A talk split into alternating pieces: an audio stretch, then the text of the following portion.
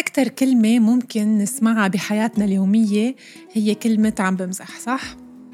تختلف طبيعة العلاقات الاجتماعية والروابط بين الناس بين القرابة، الصداقة القوية، المعرفة العادية واللقاءات العابرة وكل إنسان له طبع وشخصية مختلفة قادرة تتقبل المزاح أو ترفضه بشكل كامل طيب كيف إذا كان المزاح مقصود منه الأذى؟ كم حدا منا تعرض خلال حديث مع أصدقاء أو أقارب لنوع من الاستخفاف والسخرية والإحراج؟ كتار صح؟ كم مرة تخبى الأذى تحت جملة عم بمزح؟ المزاح السام رح يكون حديثنا بحلقة اليوم خلونا نبدأ.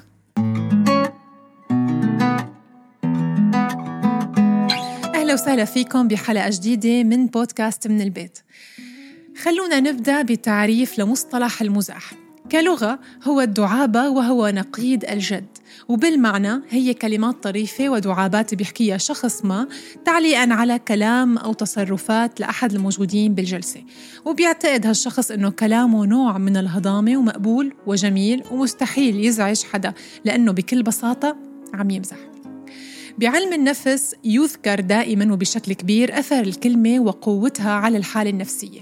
الكلام يلي من وجهه لصديق أو قريب ممكن يأثر كتير على نفسيته. مثلا تعليق على لبسه أو شكله كلامه مهنته توجيه ملاحظات على رتابة المنزل تربية الأولاد.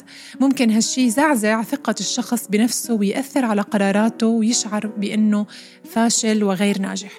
وياما ناس تتكركب نهارها كله من وراء كلمة واحدة عن طريق المزح. والشيء اللي حاب يركز عليه هو شعور الشخص يلي بيستخف.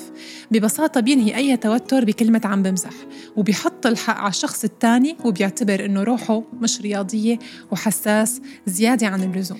في فرق كتير كبير بين المزاح والاستهزاء والهزل ويجب عدم استخدام كلمة المزح مع كل تصرف مؤذي بحت.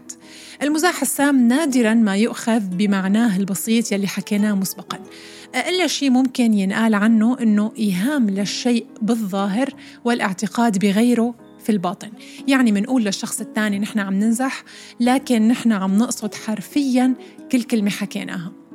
وكثير من الأحيان بيكون القصد منه الاستهزاء من موقف أو شخص أو كلمة والاستهزاء هو تحقير للمستهزأ به وتقليل من شأنه. لهيك لما حدا يستهزئ يقال عنه يهزل وليس يمزح.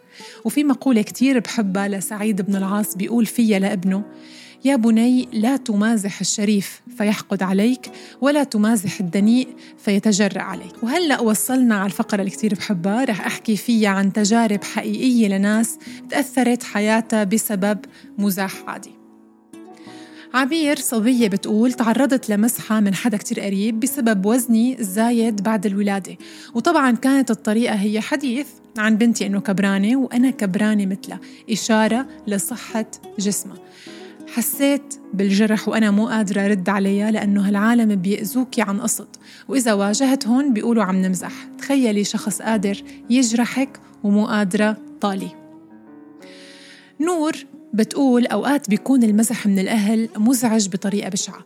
بيحكوا شي من قلبهم بس بالمزح. حتى ما يفتحوا مجال للخناق مثل لما ينتقدوا شخصيتي وطريقة كلامي أنا ما بقدر أسكت وبجاوب وبصير يعني بصير ردهم علي إنه أنت عصبية وما بتلقي مزح. هذا الشي بيخلي شعوري بالنقص يزيد وقلة ثقتي بحالي بسبب الانتقادات.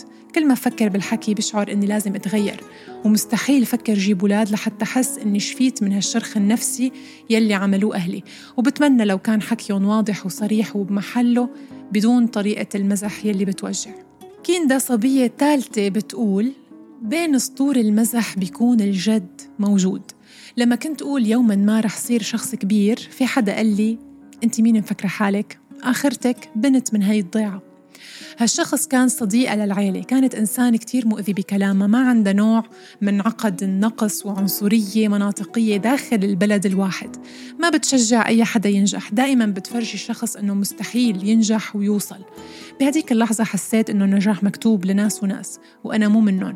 ومعقول بعد كل الأحلام اللي حلمتها ما أقدر وصل لأني من ضيعة صغيرة ولأني بنت. حسيت إني مقيدة بكل شي حوالي واللي شجعني يوما ما عطاني أحلام بس ما رح أقدر حققها تعودنا على استخدام مصطلح المزح بغير مكانه الصحيح ومعناه البسيط. وهذا ما بيعني إنه هالشي صح وما بيعني إنه ما فينا نغيره. الناس اللي بتقول أنا هيك بمزح أنا هيك بحكي تحملني مثل ما أنا أنا هيك على طبيعتي. هن الغلط.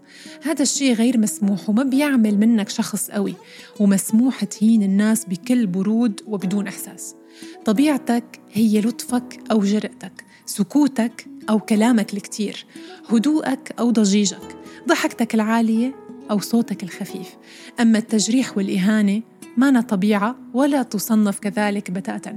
لما نكون واعيين للفرق وقتها نقدر نحط كل حدا عند حده. بودكاست من البيت. كنت معكم نيبال كرم. للقاء قريب وحلقة جديدة. بشوفكن على خير يا رب. bye bye